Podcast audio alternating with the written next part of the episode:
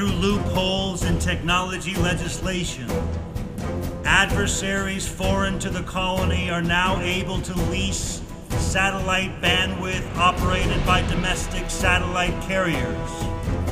Because of the betrayal of some within the colony's intelligence networks, the colony's worst enemies are now able to perpetrate mind control efforts. This malfeasance by the colony's government officials has resulted in Octagon's mind being made vulnerable to sustained powerful attacks which prevent him from making innovative strides as far as establishing an artificial sun in the sky. Octagon's entanglement with the satellite-based mind control makes him feel as if he is letting down the people of his beloved colony. The mind control tactics advanced by the foreign adversaries are brutal in nature. Octagon's mind is constantly blitzed by political messaging, democracy versus dictatorship, socialism versus communism, as well as mention of free market capitalism, a concept that theoretically existed long ago in a neighboring galaxy.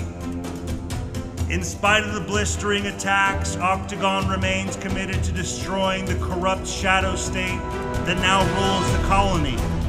Octagon entertains an offer from an unexpected ally within the Corollary universe.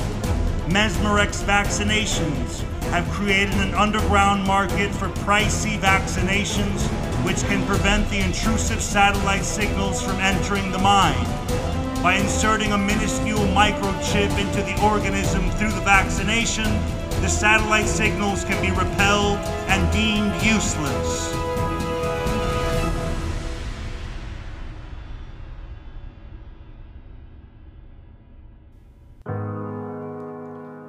The colony's oppressive and self-centered regime quickly suppresses Mesmerex's tech advancement efforts by labeling the nascent health corporation a peddler of unreasonably dangerous products and a threat to human health and society.